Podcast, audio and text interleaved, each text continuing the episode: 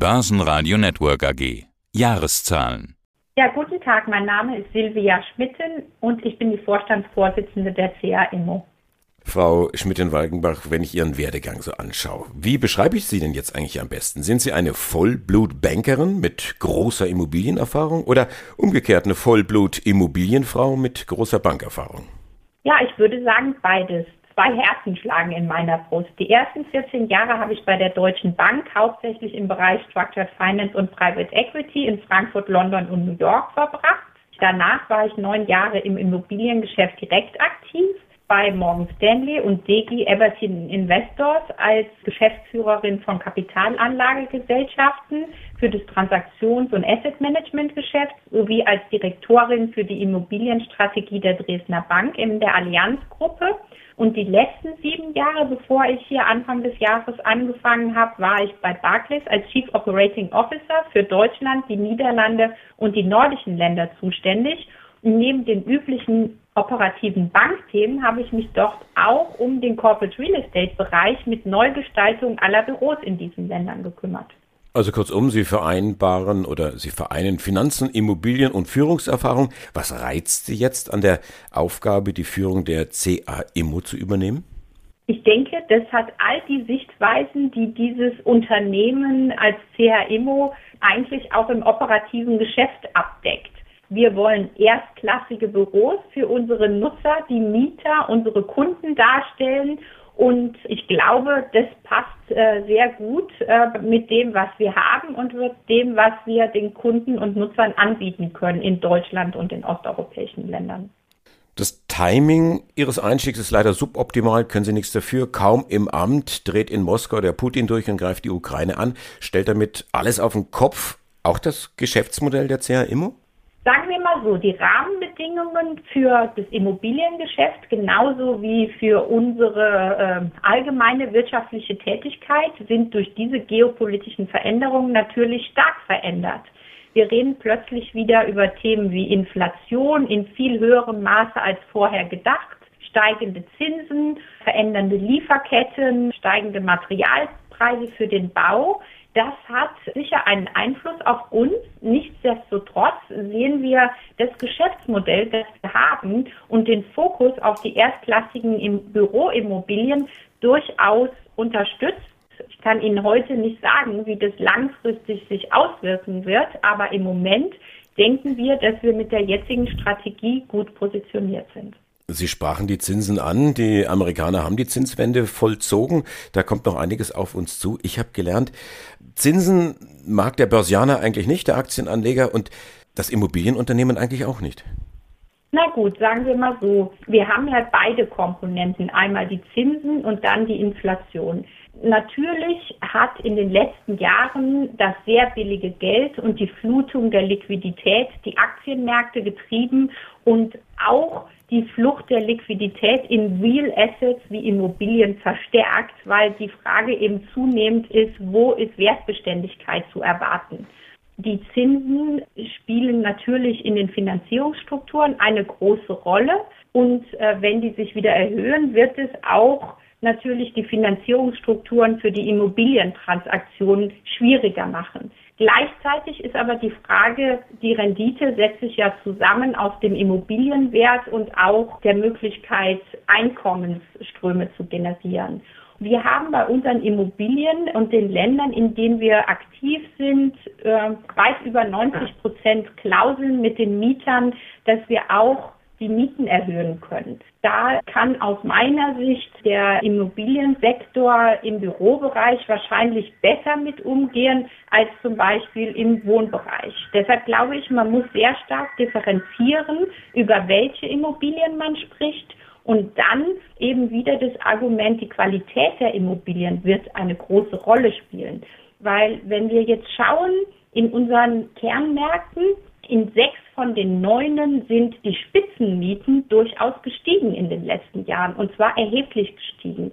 Das heißt, aus unserer Sicht Qualität und Lage der Immobilien können auch in sich verändernden Marktkonditionen weiter steigen und sicher den Wert besser halten als andere Immobilien. Wir sprechen ja über die Jahreszahlen 2021 und weil Sie jetzt gerade die Mieten angesprochen haben, die Mieterlöse und das Mietnetto, das Nettomietenergebnis ist zurückgegangen um drei beziehungsweise fünf Prozent. Woran liegt das? Liegt das an Leerstand oder an Verkäufen?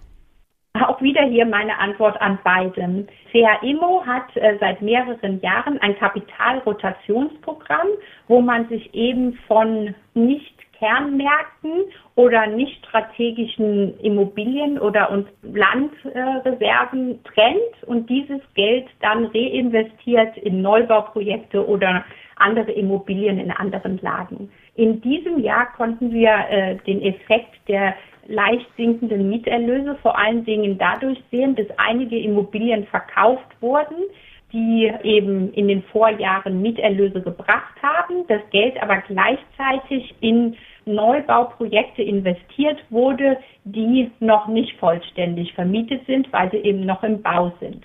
Also das ist ein Effekt, der aber langfristig über die kommenden Jahre weiter steigende Mieten und steigendes Ergebnisbeitrag bringen wird.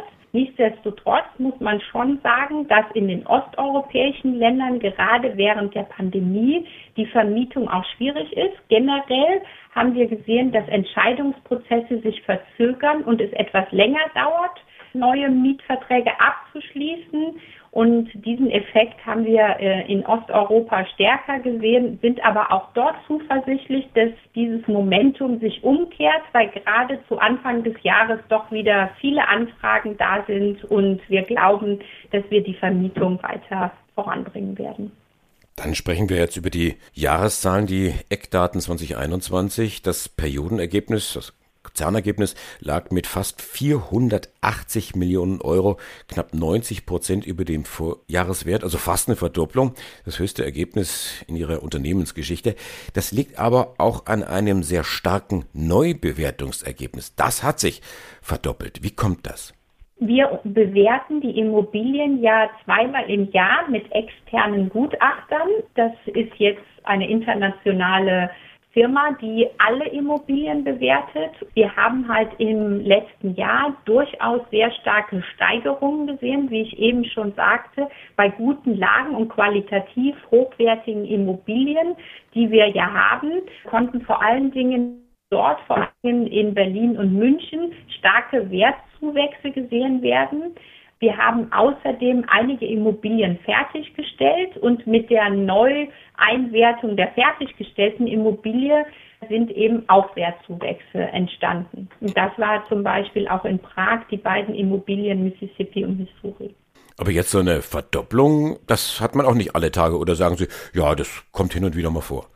Naja, sagen wir mal so, wir haben jetzt ein Immobilienvermögen von 6,3 Milliarden. Davon sind äh, 80 Prozent unser Bestandsportfolio, also 5 Milliarden.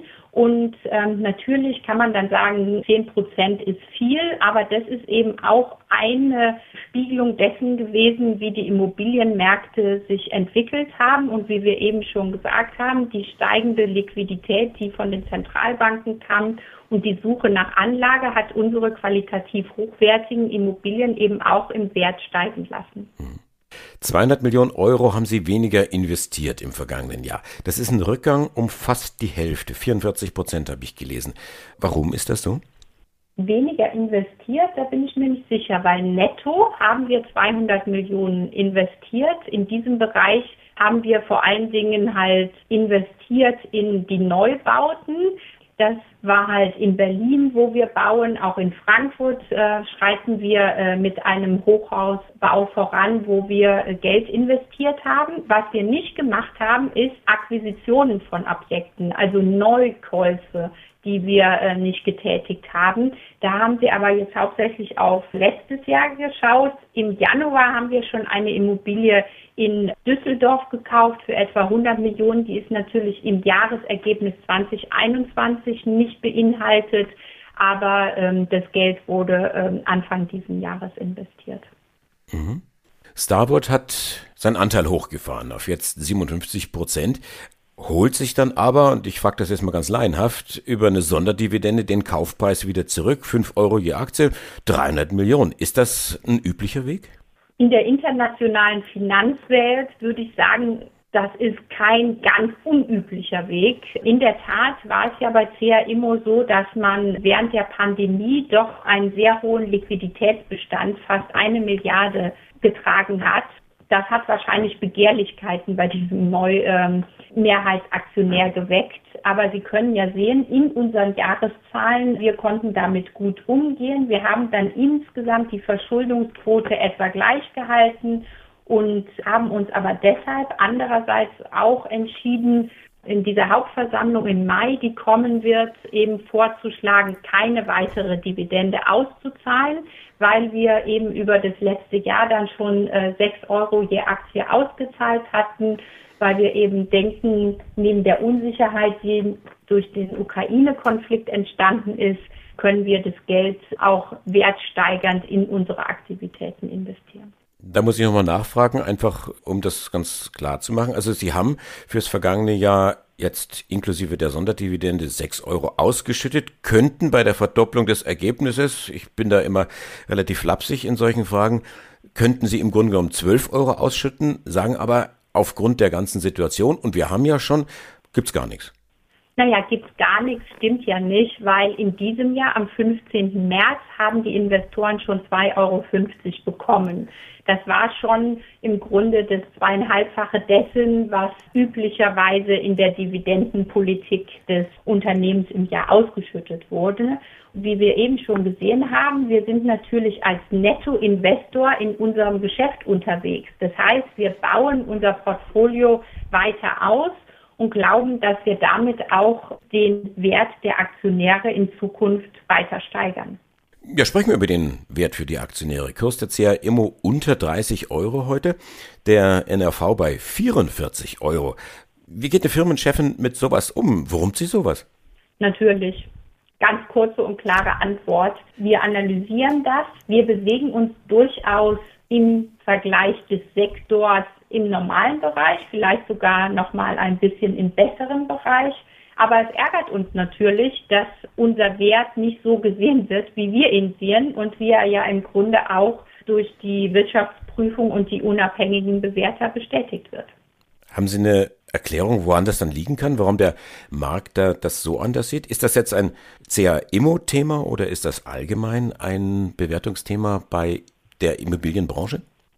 Also wie ich eben schon sagte, sehen wir dieses Thema jetzt aktuell eben verstärkt im Kapitalmarkt. Deshalb glaube ich, wir bewegen uns durchaus im Branchenschnitt und dort vielleicht noch ein bisschen besser. Wahrscheinlich ist es für Investoren im Moment auch nicht so einfach zu unterscheiden, wo sind die qualitativ hochwertigen Immobilien und welches Unternehmen positioniert sich in der Krise jetzt so, dass wir als Investoren den Wert auch auf Zukunft steigen sehen.